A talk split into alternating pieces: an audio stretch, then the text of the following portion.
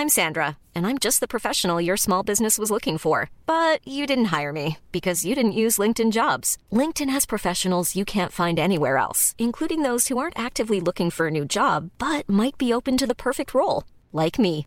In a given month, over 70% of LinkedIn users don't visit other leading job sites. So if you're not looking on LinkedIn, you'll miss out on great candidates like Sandra. Start hiring professionals like a professional. Post your free job on linkedin.com/people today.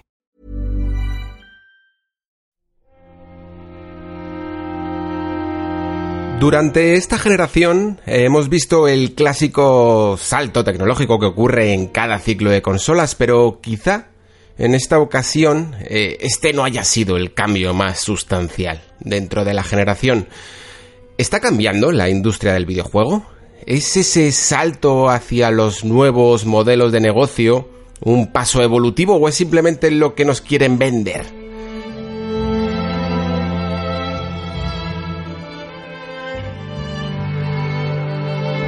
Muy buenas a todos, soy Alejandro Pascual y bienvenidos a El Nexo, una serie de pequeñas reflexiones sobre la actualidad del videojuego. En el programa de hoy hablaremos del temido juegos como servicio, en contraposición al videojuego tradicional, eh, de su forma de negocio y también de comunicación. ¿Está cambiando realmente el videojuego?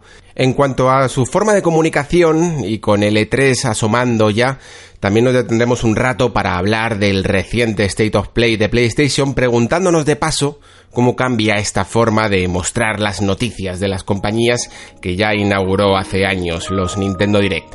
Comenzamos.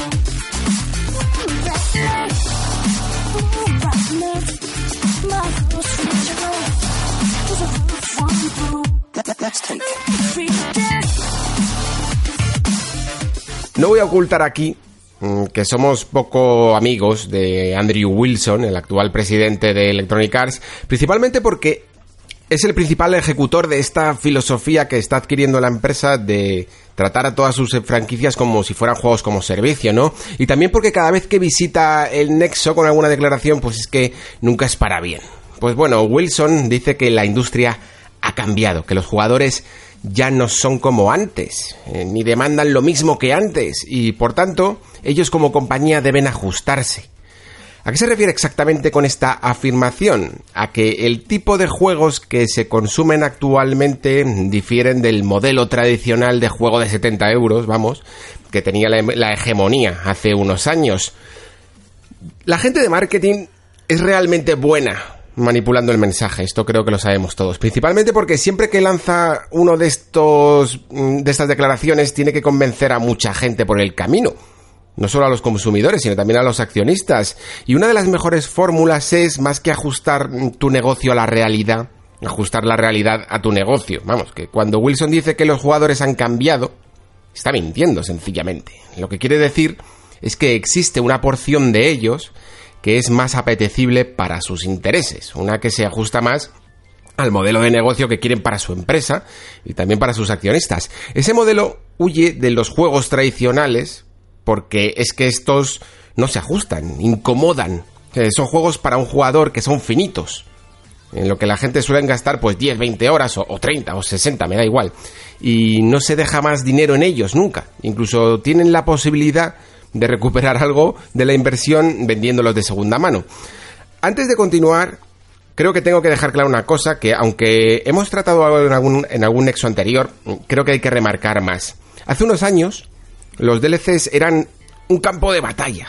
Seguro que os acordáis. Los jugadores nos sentíamos algo frustrados porque aunque parecía que en los foros y en las redes sociales pues todo el mundo pensaba mal de ellos, echaba pestes, seguían creciendo en número, ¿no? Asumíamos además esta especie de mantra de, bueno, si es que si existen es porque alguien los compra. Y es cierto, eh, quien más, quien menos, pues hemos comprado eh, alguna cosa en cuestión de DLCs y, hay mucha, mucho contenido descargable de calidad por ahí, además.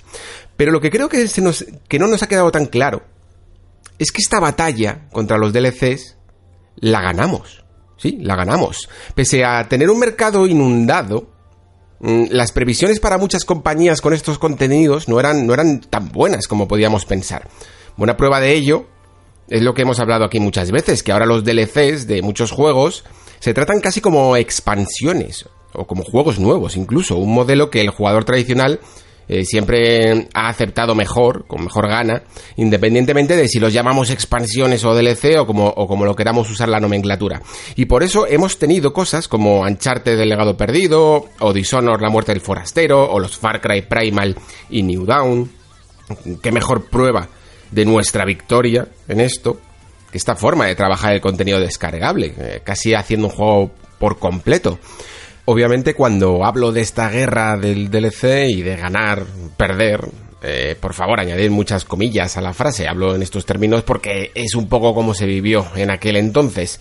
Pero como nosotros ganamos, las compañías fueron mirando a otro modelo de negocio, que, empezó con los micropagos, como bien sabéis, y terminó conformando todo este organigrama que hoy día llamamos juego como servicio, que podríamos definir como videojuegos, pues que tienen una vida útil imposible de medir en horas de duración. Fijaos hasta, hasta dónde llega esta medida, ¿no? De horas de duración.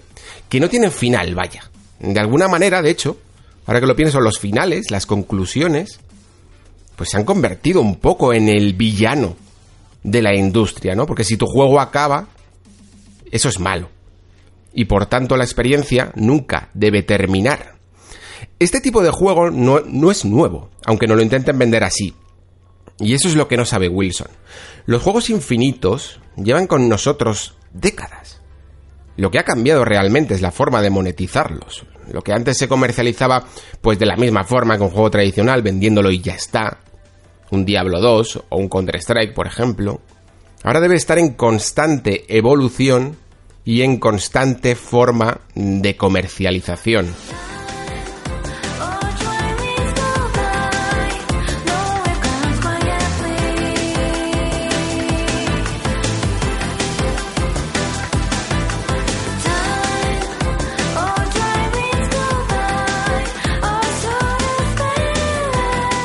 Dice Wilson, se ha pasado de lo que inicialmente era un juego de Bioware que tenía entre 40 y 80 horas de juego offline a 40 o 80 horas de juego offline más 100 o 200 o 300 horas de juego posterior que ocurre entre millones de otros jugadores en línea. A medida que los juegos se han vuelto más grandes, el sistema ya no funciona tan bien como lo había hecho en años pasados.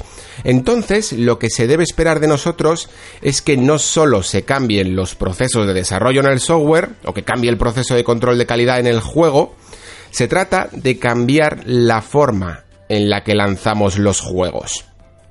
Por tanto, para Electronic Arts la prioridad es claramente el juego como servicio.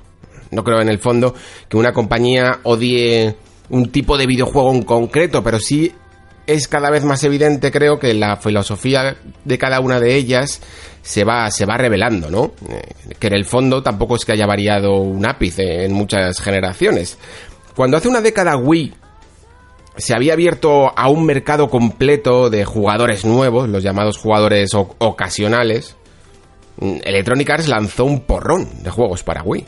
No sé si os acordáis. En esta ocasión, no descuidó el mercado más tradicional, pero es que, bueno, eso también era debido a que crear juegos para Wii, pues de una calidad a veces un poco cuestionable, que, iba dirigido a un tipo de jugador además poco exigente, pues era relativamente barato, ¿no? Pero aunque su implicación con la consola de Nintendo por aquella época era total, luego no tuvo, por supuesto, ningún problema en, en abandonar en abandonar a Nintendo cuando los tiempos ya no eran tan propicios, ¿no? Y bueno, está en, está en su derecho.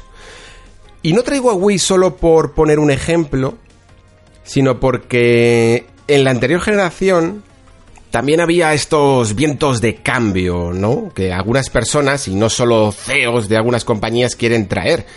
De verdad que a, lo largo de mi carrera, por decirlo así, he tenido que escuchar a muchas personas decirme con toda seguridad que los videojuegos han cambiado. Y te lo decían con la mirada de que te fueras acostumbrando, de que ellos estaban ya en el bando ganador, por decirlo así, que tú eras como un objeto del pasado, y como diciéndote, pásate a este bando donde está el dinero, ¿no? Donde están las cosas que realmente se mueven. Y esto incluso lo, lo veo a día de hoy, incluso un poco con los eSports, que aunque los eSports tienen, por supuesto, una vida muy saludable, pero aún hay gente que sigue viéndolo un poco como una cuestión de bandos y de que los videojuegos tradicionales están acabados y ahora hay que ir a lo, a lo nuevo, que además es donde está el dinero. Según la época, han sido los juegos online, eh, la, la, época de Wii con los juegos casuals, eh, luego fueron también los juegos de móviles, y ahora son estos juegos inmortales, los llamados juegos como servicio, que tienen una vida larga y que son consumidos con mucho entusiasmo pero que siempre eh, están sintiendo esa temible respiración en la nuca porque pueden ser sustituidos por la siguiente novedad. Siempre hay algo, ¿no? Que va a matar al juego tradicional. Pero mientras tanto, este tipo de juegos se adapta y lo hace realmente con poco esfuerzo, menos del que creemos.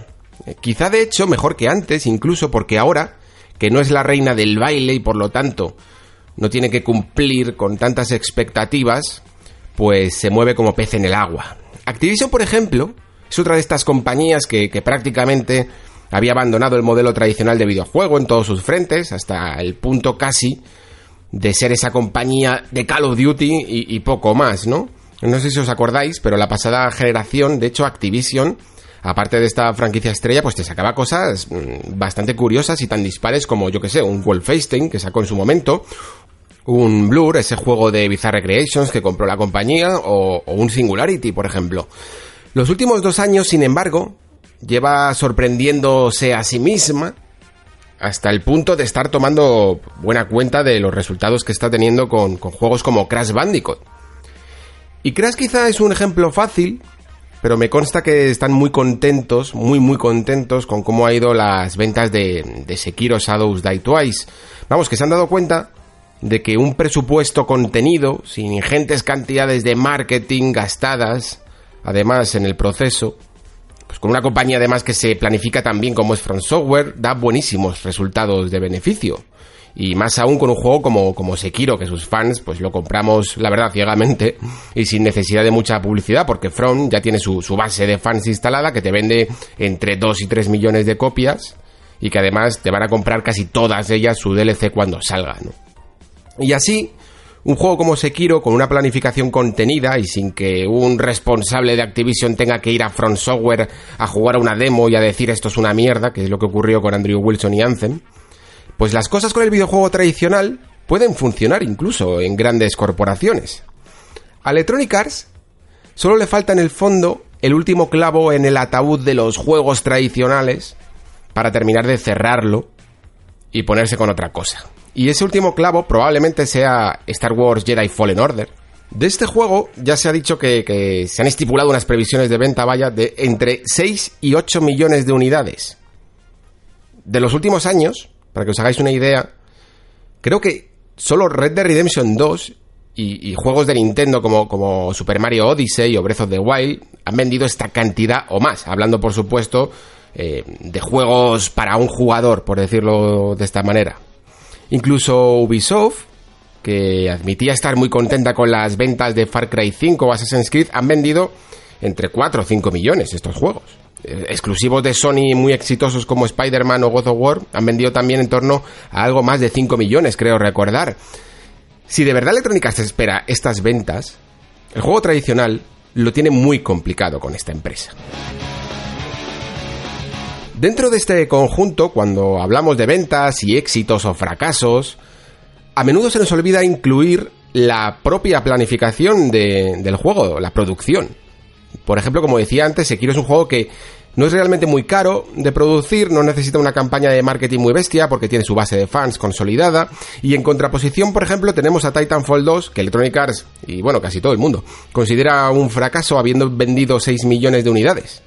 Y principalmente eh, se podría llamar este fracaso por haber leído mal las ventas de 13 millones de unidades del primer juego y haber esperado las mismas. Y luego por haber escogido además una fecha, bueno, condenatoria para el lanzamiento, evidentemente, pero también por haber invertido demasiado dinero en marketing en base a estas previsiones de ventas, ¿no? Titanfall 2 no es un juego tan caro de hacer en el fondo, aunque ahora tenía campaña para un jugador y eso siempre encarece un poco. Estaba hecho sobre la base del primero, con, con el mismo motor que es el Source, además, que es un motor, ya sabéis, hiper viejo, que, el estudio dominaba además bastante bien. Vamos, que tenía ya la, la base del gameplay, lo tenía construido. Y es que muchos juegos que se consideran fracasos, quizá lo serían menos si estas previsiones y estas inversiones fueran realizadas con algo más de sentido común. Y sobre todo, mucho menos arriesgadas. Si queréis una prueba de que el dinero es fácil de quemar, si es que hace falta una prueba, Ahí tenéis la noticia que nos ha dejado Star Citizen esta semana, donde ya empezamos a descubrir un poco pues el pastel que ha ido creando Chris Roberts con, con el desarrollo de este videojuego, ¿no? Y que evidentemente no podía pintar del todo bien, teniendo en cuenta la cantidad de años de lanzamiento y la cantidad de presupuesto que había. Es que, además, el presupuesto era completamente absurdo. Estamos hablando de cientos y cientos de millones de dólares que se estaban acumulando y que este juego ha ido evaporando directamente debido a la ambición desmesurada de, su autor. Desde la revista Forbes comentan lo que es realmente duro es el estado actual de Star Citizen. Chris Roberts y su equipo han logrado atraer a miles de jugadores de todo el mundo con las versiones de prueba del videojuego, con sus espectaculares presentaciones y promesas tan demenciales como que su universo online tendrá 100 sistemas estelares, su estado actual, Ford señala que la mayor parte del dinero se ha esfumado y el juego aún está lejos de terminar. A finales de 2017 dicen que les quedaban 14 millones de dólares en el banco. Y que desde entonces sí se ha, se ha recaudado algo más de dinero, pero de esos 100 sistemas estelares no se ha completado ni uno solo. En el caso de Star Citizen, al final nos hemos ido enterando de lo que está sucediendo en el desarrollo, pero la norma general era siempre culpar al videojuego o incluso a los jugadores de su éxito o no, de si lo compran o no. Si un juego no vende es porque o era muy malo, o si no vendes porque los jugadores ya no quieren ese tipo de experiencia, ¿no? Siempre hay que, hay que echar las, los balones fuera. Pero últimamente, y afortunadamente también, los desarrolladores van callando cada vez menos eh, ciertas malas prácticas. Cuentan el desastroso desarrollo de juegos como Mass Effect Andrómeda, la falta de visión y los constantes cambios de un juego como Anthem, las decisiones desde arriba en modelo de negocio de Battlefront 2, el crunch de juegos como Mortal Kombat 11 o Red Dead Redemption 2, y poco a poco vamos armando un puzzle mucho más complejo del que parecía. Y es que en esta industria no solo están los intereses de los jugadores. No se puede dar una entrevista y decir que es que los videojuegos han cambiado. No cuando semana tras semana, mes tras mes, vemos que los intereses de los jugadores no lo son todo. Los gustos no cambian tanto. También están las malas planificaciones, los egos desmesurados, las promesas a accionistas que se hacen, y muchos elementos que no están en nuestras manos.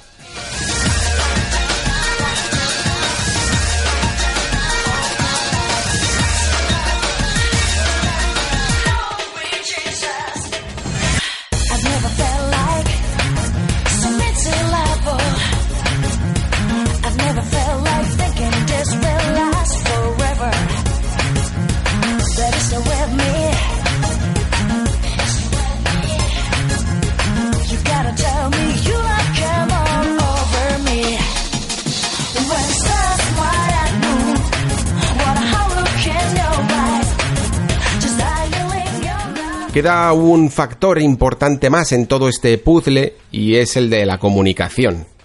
Esto de los videojuegos como servicio no influye solo al contenido de los mismos o, a la forma de jugarlos y monetizarlos, sino que también, pues, cómo se habla un poco de ellos, ¿no?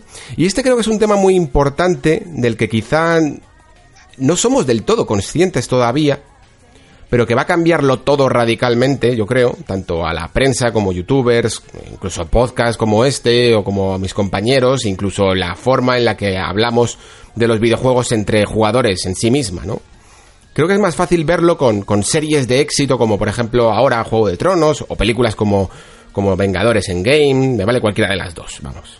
A poco que hayáis visto algo de, del contenido que se publica de este tipo de entretenimiento, pues habréis notado que, que no se habla tanto del producto en sí, sino sobre el producto. Es la era del spoiler, ¿no? En la que vivimos. Sin embargo, en los videojuegos tenemos otro tipo de discurso a la hora de comunicar, o de escribir, de hablar, de cualquier forma de tratar este contenido, vamos. Como el videojuego es caro, porque lo es, como esos 70 euros de salida lo hacen menos accesible, pues la comunicación sobre el mismo se basa en si se recomienda, es decir, si es bueno, si es malo, si te ha gustado más, menos, en base a, una futura compra, ¿no? Que sobre el juego en sí mismo. Eh, tú no tienes una conversación con alguien de la misma forma si los dos, pues, habéis jugado un juego que si tú sí lo has hecho y, tu amigo no, ¿verdad?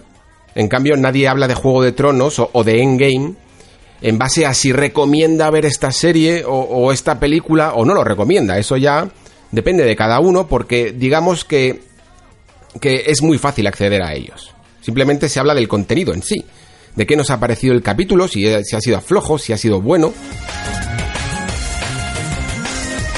Y dentro de todas las cosas dudosas que he comentado en el Nexo, pues alguna que otra vez sobre estos nuevos modelos de negocio, de, de suscripción, de streamings y demás, sí que le admito una buena. Si se democratizan los precios, por decirlo así, si todo el mundo es capaz de, hablar de los juegos sin tener que pensar en una barrera de precios a la hora de comprarlos, el mundo de la comunicación va a dar un giro radical. Los análisis serán menos análisis, a modo de recomendación, porque si todo el mundo puede acceder a jugar a, a yo que sé, a Halo Infinite, por ejemplo, pues no importará tanto recomendar su compra como hablar de su calidad en sí misma, dando por hecho pues que quien te está leyendo, te está oyendo, te está viendo, también lo ha jugado, porque es fácil acceder a él. Y eso es interesante porque puede acercar a todo el mundo, la prensa, las conversaciones en foros, los podcasts, a una nueva forma de tratar el medio, más, introspectiva y menos comercial. Incluso la guerra de consolas quizá podría disminuir, ¿no? Aunque eso ya, bueno, tampoco ha puesto tanto por ello, pero al menos quedaría más en evidencia. Sería más vergonzoso porque quien leches es fanboy de, yo que sé, de Netflix o de HBO insultando a la competencia cuando cualquiera puede acceder a todas en cualquier momento, ¿no?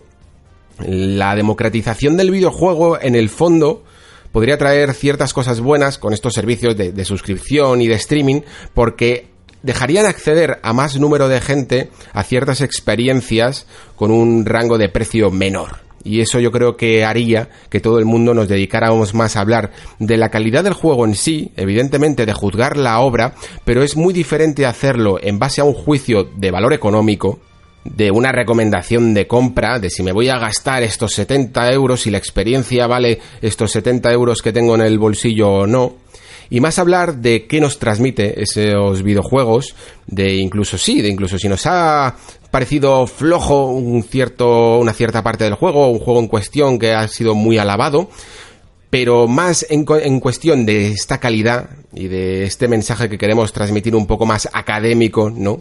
Que sencillamente de una recomendación. La comunicación en videojuegos, la prensa de videojuegos, el fandom de videojuegos, creo que son cosas que van a cambiar a lo largo de la próxima generación. Esperemos que a una actitud también más tolerante. De la misma forma que las empresas también han hecho este cambio ya. Estamos a prácticamente un mes del próximo E3 2019, ya se va acercando, ya, hablaremos también del calendario del Nexo cuando lleguen estas fechas.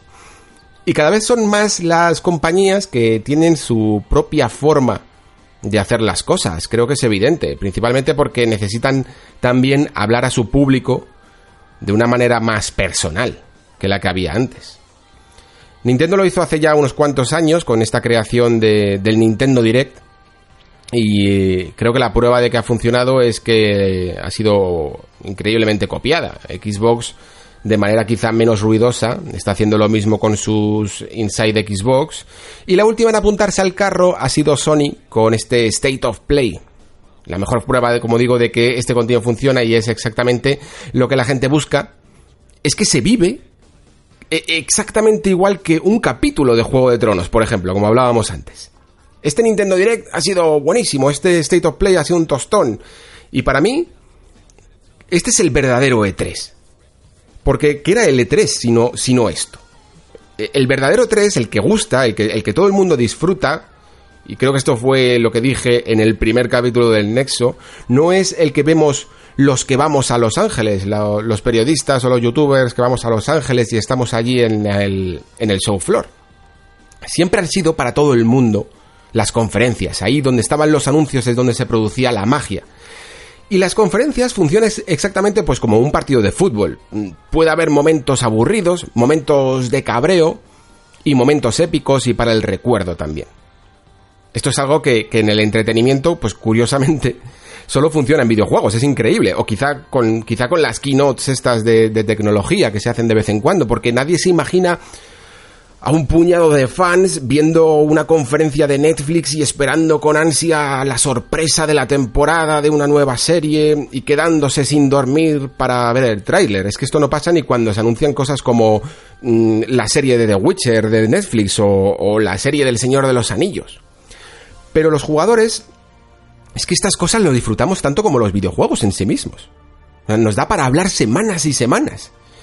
Y lo que han hecho este tipo de contenidos como el Nintendo Direct, que es quizá el que tiene más perfilada la fórmula, pero que también harán en el futuro seguro, State of Play y Inside Xbox, que lo, terminarán clavando, es llevarnos a esa cita del E3 que ocurría una vez al año, pero en vez de una vez al año, a muchos momentos a lo largo del calendario. Si hay que sacrificar el E3 en el proceso, por tener muchos más eventos a lo largo de todo de los 12 meses, pues creo en el fondo mm, que por mucha tradición no sería yo el único que lo firmaría.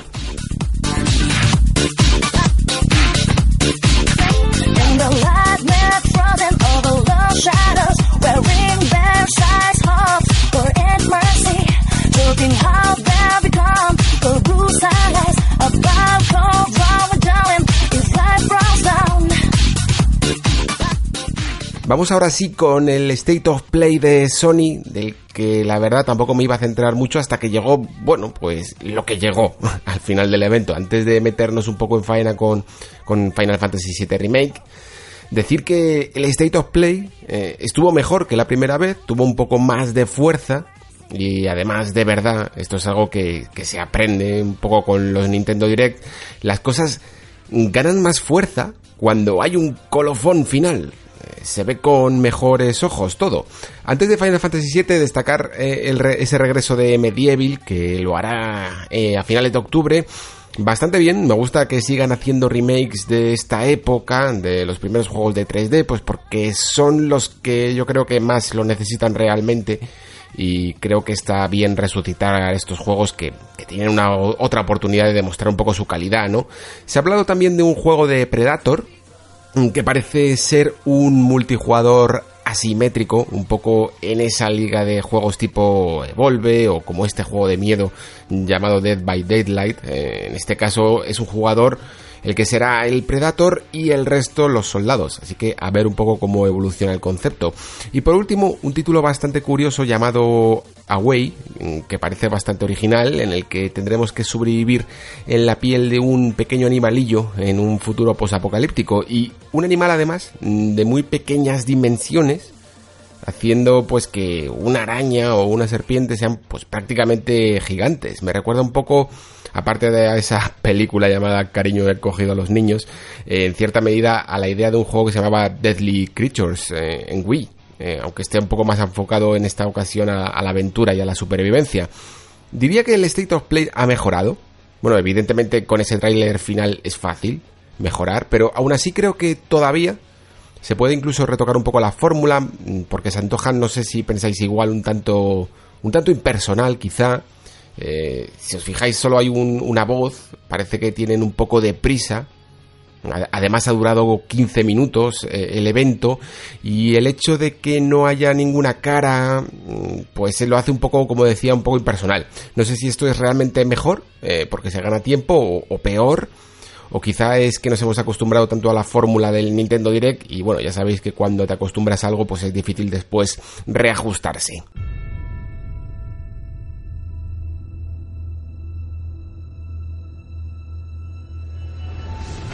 Okay? I'm fine. Here. This is for you. A flower? Bueno, venga, ahora sí, vamos con ese tráiler de Final Fantasy VII Remake que nos ha pillado un poco por sorpresa. Muchos, si acaso, estaban esperando de The Stranding. Aunque como iba un poco al principio del evento, parecía que no iba a haber ningún tipo de, juego pues, realmente importante, pero entre comillas lo de importante también. Pero ahí ha aparecido el resurgir de Final Fantasy VII Remake, eh, que esto no me lo esperaba ni yo ni creo que mucha gente. Esto está bien principalmente porque abre la veda además a que el propio State of Play llame la atención y tengas ganas de ver otros, otros eventos en el futuro, que es un poco, por ejemplo, lo que le falta ahora mismo a Xbox, que, que los que hemos visto unos cuantos, pues se te quitan las ganas a veces, porque en muchas ocasiones no se anuncia nada y apenas hay información. Lo mostrado ha sido corto, pero yo diría que intenso. Hemos visto sobre todo ese aspecto gráfico que luce, creo de verdad que, de fábula. El anterior creado por CyberConnect estaba bastante bien, pero creo que Square Enix lo ha terminado por mejorar.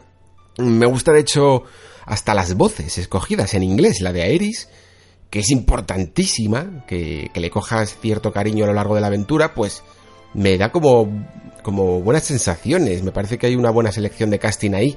Y en general, mm, pues hemos visto a ver esa pequeñísima parte que prácticamente es el inicio del juego, la operación de avalancha y ese primer encuentro con Aeris, ¿no? De Cloud. Hay cosas curiosas mm, con el combate porque tras la cancelación de este trabajo de CyberConnect y volver a inaugurar el desarrollo, no se sabía exactamente eh, si esto iba a cambiar o, qué iba, o qué iba a pasar. Nomura decía que el juego se podía catalogar dentro de, la categoría de acción. Y las pocas escenas de combate, pues así lo atestiguan, ¿no? Se parece mucho a lo que ya se había mostrado, parece que van a seguir un poco el mismo planteamiento. Hay un botón de ataque, uno curioso, que se llama Punisher, no sabemos exactamente qué hace, y parece que también hay un submenú. No sabemos si será para las magias objetos y tenerlo un poco más limpio. Y aparte, me parece entender que podremos seleccionar eh, a quien queramos en cada momento, al personaje que queramos manejar, porque hay un momento en el que aparece Barret eh, y otros personajes en primer plano y, lo podemos controlar, o si siempre seremos Cloud. Pero vamos, lo de que es en tiempo real, mm, por cómo se mueven los personajes, eh, vemos de hecho a un momento a Eris que, que, ataca a la vez que Cloud, yo creo que es algo que podemos dar ya por seguro. Lo que habrá que ver es cuánto realmente se parece a Final Fantasy VII en todo el término de, gestión de menús, de materias, de invocaciones, de magias y toda la organización del grupo. Eso pues evidentemente todavía es demasiado pronto. Dice la primera frase del tráiler que, el regreso se acerca. Me ha, parecido curioso que, empezaran con esta frase precisamente porque yo entiendo que saben que, hay mucha gente que lleva esperando este juego desde que se anunció hace muchos años. Y sinceramente espero que, lo haga. Que, sean un poco conscientes ¿no? de, de, las expectativas que supone un juego como Final Fantasy VII, que ha sido uno de los remakes más esperados, ya no solo desde que se anunció, sino de siempre, de toda la vida, y que luego además pues mm, hay mucha gente que, le ha sentado francamente mal este retraso. Eh, yo siempre he sido un poco de los que ha defendido quizá un poco de más el retraso, en el sentido de que no creo que haya sido simplemente humo o, generar expectación, sino que evidentemente pues ha habido problemas de cambio de desarrolladora de por medio y de tener que volver a rehacer cierto, casi todo el trabajo yo diría, aunque puedan haber aprovechado algunos assets. Y los mismos problemas por ejemplo, pues que ha tenido Metroid 4, por ejemplo. Lo que pasa es que yo creo que en el trabajo, en el momento de, de ese cambio de desarrolladora de Metroid 4, Nintendo salió a dar explicaciones y creo que lo hizo bien. Eh, se ha tenido que eh, rehacer mucho trabajo, como decía, y creo que se nota. Los diseños, también como mencionaba antes, no son exactamente iguales a los de CyberConnect, lo podéis ver en los personajes principales, que yo creo que incluso se mueven mejor, tienen un poco más de detalle y quizá incluso se vea hasta mejor todavía en los soldados de Shinra, se puede ver un poco ahí eh, ese cambio, ¿no? Y luego, por supuesto, están las preguntas que ya teníamos en el aire. En un momento, por ejemplo, aparece Jesse y los miembros de. el resto de miembros de Avalancha en primer plano. Mm, no sé si es simplemente una casualidad, pero se había dicho antes que el juego era tan ambicioso que, veríamos incluso expandidas, pues, historias como la de estos componentes del grupo terrorista.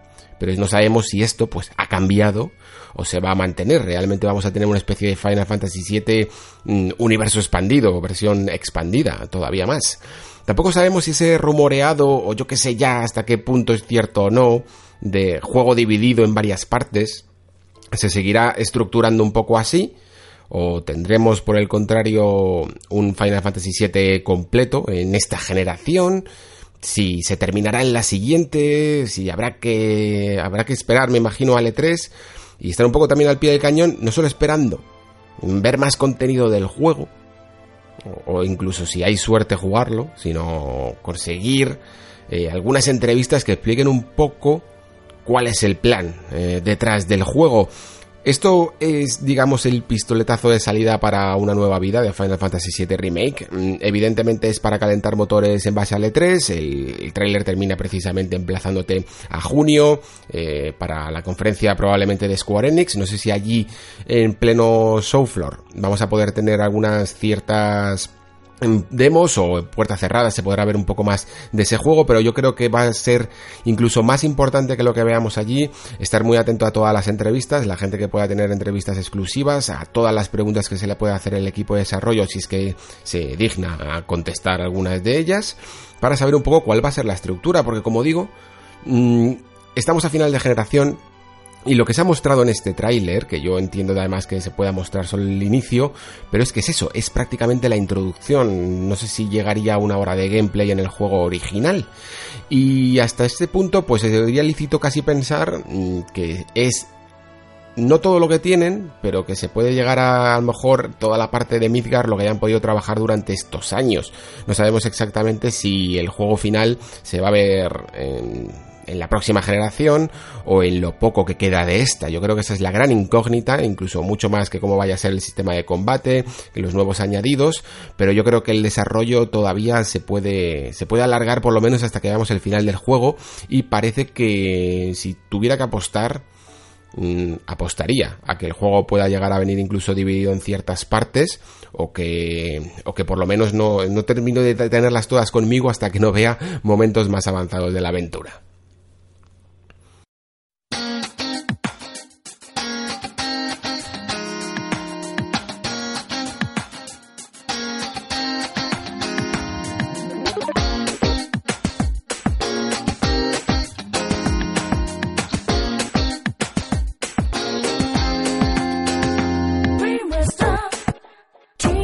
La música que habéis escuchado durante este episodio pertenece a Persona 3 Dancing Moonlight. Eh, ya estaba tardando en aparecer la música de esta saga por aquí y no será la última vez, seguro. Antes de pasar a los comentarios, os anunciaba en el nexo pasado que quería anticipar, pues, eh, algunos comentarios para dejarlos ordenados, ¿no? Cuando tuviera el contenido preparado para la próxima semana.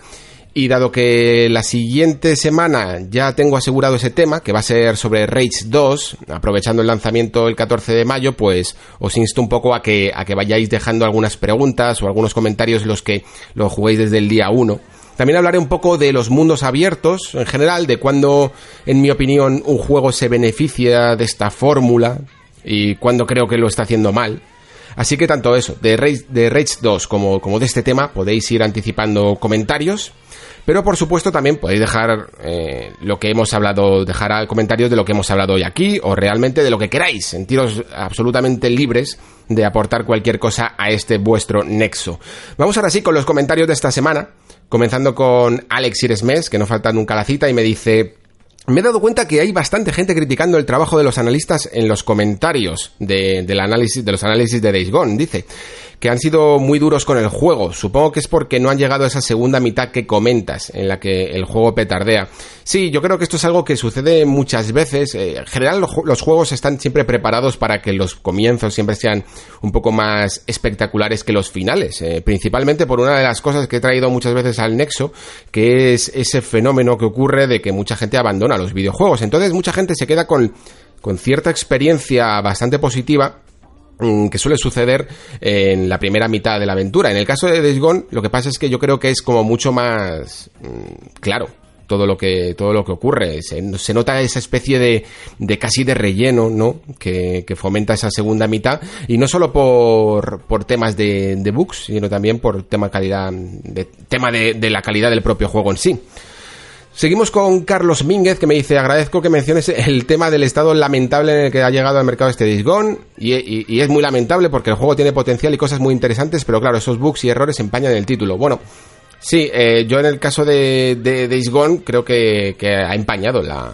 mm, mi experiencia. Ya os digo que en general, como, como decía en el, en el programa anterior, en general tolero bastante bien los bugs, los entiendo porque los videojuegos no son como fijaos, por ejemplo, lo que ha ocurrido con, con, Game of Thrones, con Juego de Tronos. Eh, esta temporada que ha habido como un, unos bugs, ¿no? También en el doblaje en castellano y, la inclusión de ese vaso de Starbucks o, de lo que sea en, en uno de los en una de las tomas, ¿no? Que se veía y que al parecer ya incluso han parcheado, ¿no? Y han borrado digitalmente. Pues los errores ocurren y evidentemente en los videojuegos los errores ocurren más pues porque están hechos por seres humanos y yo soy bastante tolerante a los errores humanos porque todos los cometemos y todos tenemos que tener la oportunidad de enmendarlos.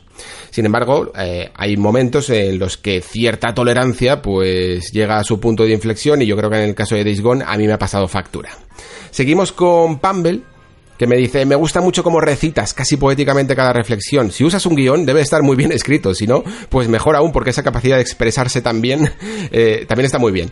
Pues, Pambel, eh, la verdad es que el Nexo muchas veces ha cambiado de fórmula. No me gusta, de hecho, tener una fórmula fija, porque de esta manera me sirve para pues para no aburrirme a la hora de, tener una metodología estricta que tengo que seguir. Yo siempre soy mucho de hacer ciertos cambios ya lo habéis visto por eso siempre hablo de que esta temporada está un poco en beta o en alfa incluso eh, precisamente porque porque me gusta asimilar los cambios creo que siempre le dan un poco de, de salsa a, a, todo a todo a cualquier cosa que hagas en la vida. Y en cuanto a, a estos últimos nexos la verdad es que quizá la fórmula que más estoy utilizando es la de escribir ciertos partes del guion y luego añadir ciertas notas que, puedan un poco luego en viva voz mm, añadir más contenido. Y en general también siempre intento recitar, no sé si poéticamente, pero, pero con una manera también un poco más cercana, que no se parezca simplemente una lectura y espero conseguir mi, mi objetivo. Pero vamos, el, ya te digo, el Nexo ha cambiado muchas veces. Hay algunos que han estado completamente escritos, hay otros que han estado para nada escritos, eh, en base solo a unas simples notas, y hay otros que mitad y mitad.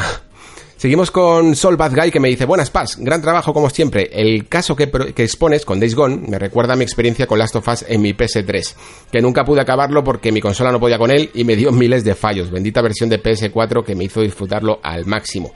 ¿Crees que es un fallo del estudio a la hora de programar o simplemente PS4 no puede con Days Gone? Bueno, yo creo que, que PS4 sí que puede con Days Gone, quizá eh, lo que comentaba en el programa anterior, ¿no? Que, la elección del motor a lo mejor no ha sido la mejor, la más propicia para un exclusivo de Sony. Creo que los exclusivos de Sony deberían de tener cierto motor único para ello, porque muchas veces eh, esto puede ayudar un poco mejor a la experiencia.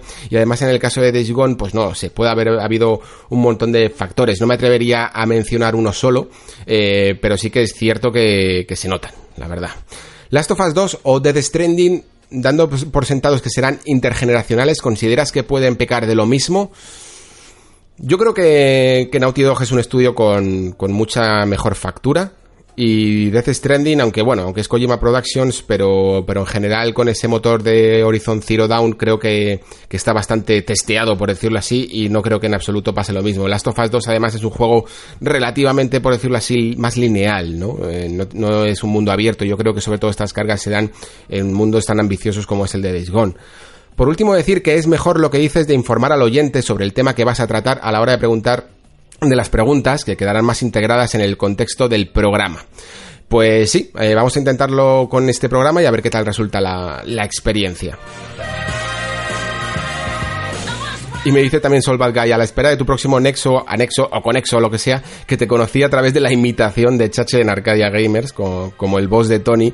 Y desde que te escuché en el MG Podcast te sigo fielmente en donde sea que firmes. Gracias por el gran trabajo que haces y por imponer algo de criterio y profundidad en el sector del videojuego en castellano. Pues muchas gracias. La verdad, nunca me habían conocido primero por la imitación de Arcadia Gamers, pero bueno, habrá que agradecérselo al bueno de Chache. Seguimos con Jordai, que me dice, buenas, Alex, gran programa como siempre. Te sigo desde Antihype y ya escuché todos tus programas. Una petición si pudieras hacer un especial de los indies de este año. Pues muchas gracias por escuchar, Jordai, y bienvenido al Nexo. Y sobre el tema de los indies, que es verdad que además el, la semana pasada me preguntaban también por este tema, y creo que me centré más en Nintendo que en los indies, pero sí que planeo eh, hablar de ellos más de una vez al año. Eh, creo que lo mejor de momento que se me ha ocurrido es conglomerar la mitad, la primera mitad de año con ciertos juegos eh, indies, no sé si llamarlos indies a todos, pero que, que, al menos puedan pasar a lo mejor un poco más desapercibido incluso y hacer un poco la una especie de top de recomendaciones mm, de los que he jugado, los que más me han gustado de todo el año. Así que seguramente habrá uno quizá después del E3, ¿no? cuando termine junio o así, y habrá otro a final de año y además habrá pues otros contenidos parecidos que tocaré indies, que son un poco excusas que me pongo que me gustan mucho para poder hablar también de juegos independientes como tuvimos el año pasado con esos juegos que, que innovaron, ¿no? En 2018. Seguimos con Javier que me dice sobre Days Gone, creo que además de que los usuarios están cansados de los mundos abiertos, eh, yo depende de cuál, la verdad, también veo ya agotamiento en estos mundos posapocalípticos. Siempre me ha gustado el tema de los zombies o parecidos, pero veo tanto juego igual que cansa y que se busca algo nuevo en esos ámbitos desde mi punto de vista. Pues Javier, yo pensaba un poco como tú, que quizá el tema de los zombies cansa un poco, mm, pero quizá, no sé, podemos hacer hasta una apuesta de qué tal se recibirá un juego que parece interesante como Dying Light 2. Que, también va a ser de zombies. Y es que yo creo que, que estos mundos posapocalípticos, o, o incluso, bueno, me he ido a Dying Light 2, y a lo mejor ha sido poco ambicioso, pero tenemos también The Last of Us 2. ¿Tú realmente crees que alguien mm, va a menospreciar el mundo posapocalíptico o los, entre comillas, zombies de, de The Last of Us 2 porque está saturado el mercado. Yo creo que si la calidad del juego es buena, mmm, sí que creo que, que, el juego va a tirar, sea de zombies o sea de, del tema que sea, eh, evidentemente. Aitor me dice, estoy alucinando con los problemas con los tirones que, que dices que estás teniendo. Llevo recorrido un 75% del mapa y no he tenido un solo tirón en ningún momento. Eso sí, cuando estás en los menús mapas, la consola se pone como una moto a soplar. Pues, curiosamente, Aitor, a mí lo de la consola mm, soplando casi no me ha pasado, eh, ni en los menús ni en ningún momento. Pero lo que sí que te puedo decir es que conserves esa, mm, esa partida que tienes como oro en paño, porque de verdad que, que, he estado incluso consultando eh, gameplays eh, de gente que, que, está jugando o en streaming o, que los cuelga en YouTube, eh, comparando opiniones en Reddit con muchos otros usuarios y casi todos tienen este tipo de problemas. Eh, sí que es cierto que algunos más, algunos menos, pero es que incluso los que más llegan a decir que, que el juego se crasea, incluso en la 1.07. Eh, yo creo que, como decía en el programa, el juego se atora. Es como que si de, vez, si de vez en cuando fuera acumulando ciertos bugs o cierta carga extra en la memoria según las cosas que haces en la partida y otro jugador puede que no las haga. Y es complicado de limpiar ese caché, por decirlo así. Y el juego se va atorando, atorando y atorando. Esto es evidentemente un problema de pulido. O un problema de que a lo mejor el motor pues no se ajusta tanto a lo que a lo que sería un motor propio para este tipo de desarrollos. En todo caso, pues la verdad es que solo puedo envidiar la suerte que tienes. Seguimos con Alugar que me dice, escuchando el tema de las cargas del Days Gone, me estoy acordando de God of War y que sea todo el juego en una única toma, aunque no dispone de un sistema de locomoción tan rápido como es la moto, algo que en Ben Studio deberían haber tenido en cuenta. Sí, la verdad es que God of War, bueno, incluso desde el primer God of War, siempre ha sido, yo creo, un maestro, ya no solo por la única toma, sino a la hora de, cargar el escenario. Eh, todos estos momentos en los que se veía a Kratos, incluso en God of War 1 de Play 2, andando sobre una cornisa o pasando por un lugar estrecho, que luego, que luego imitaron un montón de juegos, o aquí también lo hace a través de las escenas cinemáticas o de momentos pequeños, mm, se hacen precisamente para poder cargar ese escenario. En, en Days Gone ocurre a veces esto también. Te hacen pasar por un acantilado muy estrecho en el que tienes que hacer mucho zigzag con la moto o por un túnel. Y es precisamente para poder, para poder cargar el escenario. Lo que pasa es que no es tan maestro a la hora de, cubrir con esta fórmula y como el escenario digamos que es tan amplio en ciertos momentos, pues el escenario es que tiene que cargar y cuando tú vas además mejorando la moto y haciéndola más rápido, pues eh, no le da tiempo directamente. A todo esto, si la banda sonora del juego es la, la, que pones en el podcast, eh, suena increíble. Pues sí, la verdad es que la banda sonora no lo mencioné en el Nexo. Supongo que porque también muchas veces cuando pongo la banda sonora en el programa es para que podáis juzgar por vosotros mismos. Creo que no hace falta muchas veces decir nada. Pero, pero es buenísima. Eh, es una de las mejores cosas que tiene el juego. Me dice también a Lucar, ¿has llegado a probar el Borderlands 3? En caso negativo, ¿qué opinión te merece lo visto? Lo tengo muchas ganas, sobre todo viendo, según parece, que han mejorado el gameplay. Pues la verdad, Lucar, eh, no soy muy jugador de Borderlands 3, sí que jugué el primero, pero la verdad es que lo jugué solo antes de que llegara toda esta moda de los shooter looters y tal. Y además es que después de, de, haber jugado algunas partidas más a Destiny 2, de haber jugado a Anthem, la verdad es que estoy un poco atorado de, del género. De Division 2 ya no lo he jugado y eso que creo que está bastante bien. Y creo que con este Borderlands 3, pues a no ser que, que yo que sé, que, que caiga por ahí porque juegue con algunos amigos, la verdad es que no creo que me acerque, lo siento mucho. Seguimos con Pendo Anacro Games que me dice cuánto tiempo aproximado le dedicas por día a un juego de duración promedia eh, como para poder terminarlo y analizarlo. Pues la verdad es que por día mmm, tampoco es que le, le, tenga como una jornada eh, para, para, jugar. Sí que le doy muy fuerte, por ejemplo. Eh, a este Days Gone ya os he dicho que, que, ha sido una odisea, porque claro, el juego yo sabía ya por porque me lo habían confirmado que, que, era más largo que un día sin pan, que además es que se hacía ciertamente largo, y entonces digamos que fui con conciencia. Mm, sabía que tenía que jugar bastante porque lo que sí que me gusta es que cuando traigo un juego al Nexo eh, esté terminado, ¿no? Para poder, para poder hacer la crítica. Entonces, no te sé decir, eh, mientras que cuando he jugado, por ejemplo, a, a Resident Evil 2 o Devil May Cry eh, ha sido con jornadas más tranquilas, eh, de dos horas, por ejemplo, pues con Days Gone ha sido panzadas, pero verdaderas panzadas hasta la madrugada para poder, para poder acabarlo.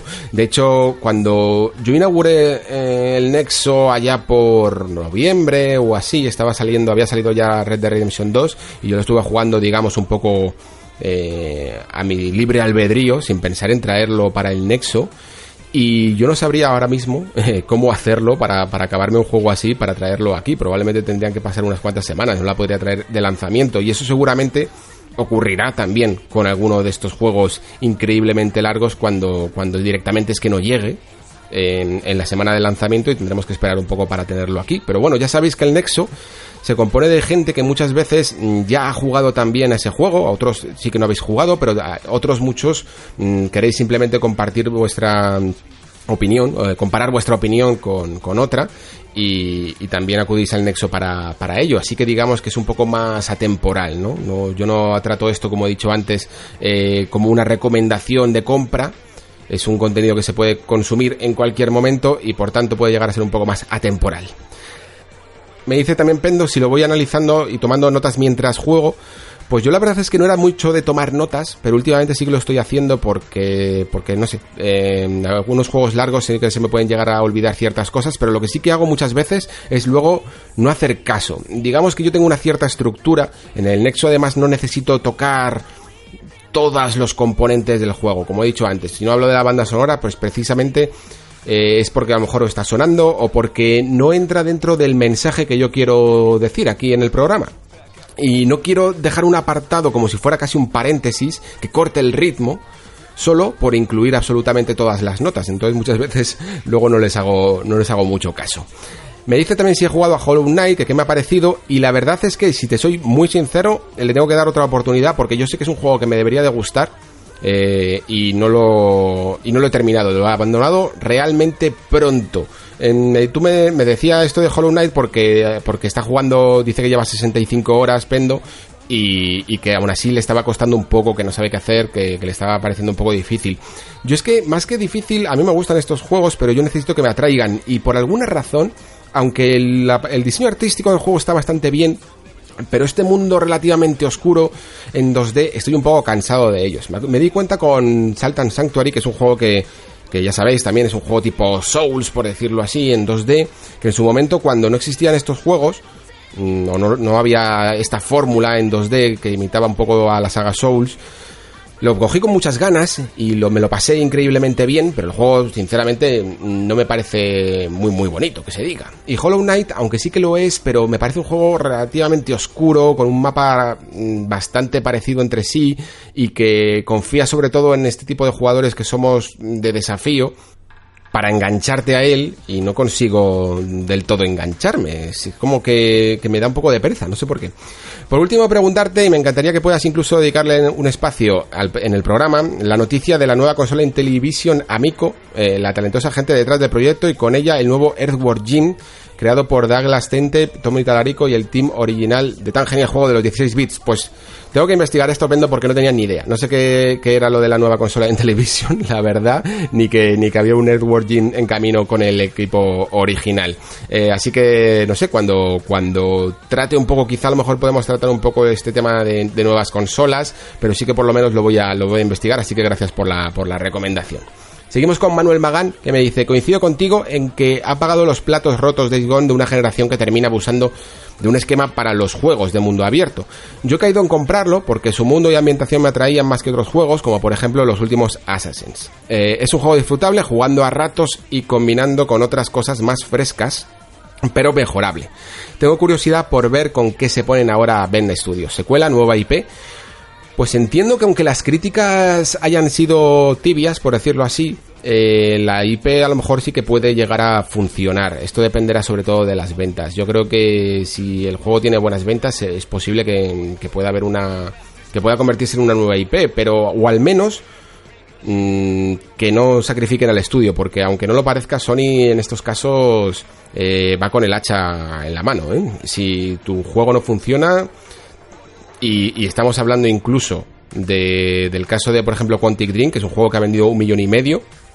Y yo creo que para que Sony no ha quedado contenta con estas ventas, ni contenta con la recepción en general del juego, puede llegar incluso a, no estar tan interesada en seguir con este tipo de con este tipo de fórmulas como las que ofrecía David Cage. Y Ben Studios tampoco es que digamos que sea un, estudio que se haya hecho un gran nombre todavía entonces no sé hasta qué punto le puede llegar a dar una nueva oportunidad. Supongo que dependerá un poco de un poco de las ventas. Ya sabemos que ahora durante las primeras semanas siempre van bien pero luego veremos un poco estos resultados. Y sobre lo que decías de que sí de que ha pagado los platos rotos pues es un poco el tema que quería traer también para la próxima para el próximo programa, para ver si exactamente todos estos fórmulas de mundo abierto se adecúan en juegos como Days Gone o en, otros juegos eh, realmente la fórmula o se está estirando demasiado. Seguimos con Karim que me dice, como siempre, Alex, sientas cátedra, tenía dudas de salida y me las has despejado todas. Days Gone está bien, lo jugaré, pero no voy a pagar un precio completo de AAA por él. Eh, como siempre, gracias por tu buen hacer y sigue así. Pues gracias, Karim. Eh, me alegro que te haya gustado un poco la crítica sobre Days y yo creo que es que eso es un, mm, lo que habría hecho yo en, en cualquier otra situación. Me hubiera esperado y no sé si a 20, 30 euros probablemente, algo así, entre esa horquilla pues lo hubiera pillado. Pero evidentemente si no llego a tener el nexo, seguro que me hubiera sido bastante más paciente a la hora de pillar este disgón. Y terminamos con Last Night Club, que me dice, muy buenas, hace poco que he conocido tu podcast gracias a los androides tabernarios, Pere y compañía, y debo darles las gracias porque me haces mucha compañía durante las jornadas de trabajo nocturnas.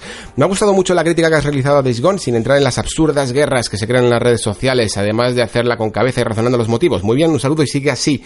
Pues muchas gracias Last Night y bienvenido a El Nexo y como siempre, agradecer a los androides, a la taberna del androide, por estas recomendaciones y por, y por traer a, a tanta gente al programa. La verdad es que se lo agradezco mil. Y vosotros haced lo mismo. Lo que los que no conozcáis la taberna del Android, ir para allá, que además últimamente están haciendo algunos especiales muy guays, como uno de tiendas, eh, eh, cosas que comprar por Japón. Así que adelante y escuchad la taberna del Android, es que son muy buena gente.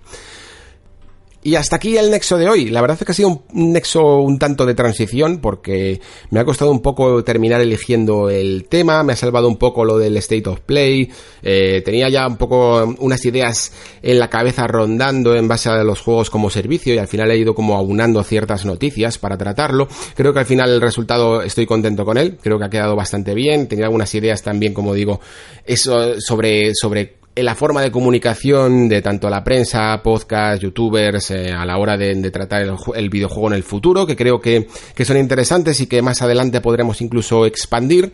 Y como os digo, pues el calendario se acerca con ese Rage 2 y un poco de debate de, de los mundos abiertos, de cómo se comportan, y poco a poco pues tendremos que meternos en jornada de 3. Ya os iré explicando un poco cómo lo haremos, porque como yo voy a estar allí, pues el problema de, de estar presencialmente en Los Ángeles es que probablemente no pueda hacer, hacer el nexo, porque para ello necesito tiempo y cuando estás allí no haces más que trabajar y no tienes tanto tiempo para prepararte uno de estos programas. Así que no sé si lo tendré que hacer después o si me inventaré algún tipo de fórmula, no tengo ni idea, lo iremos averiguando. Lo que no varía es mis infinitos agradecimientos por estar ahí y por escuchar este nexo una semana más. Nos vemos la próxima semana. Se despide Alejandro Pascual. Hasta la próxima.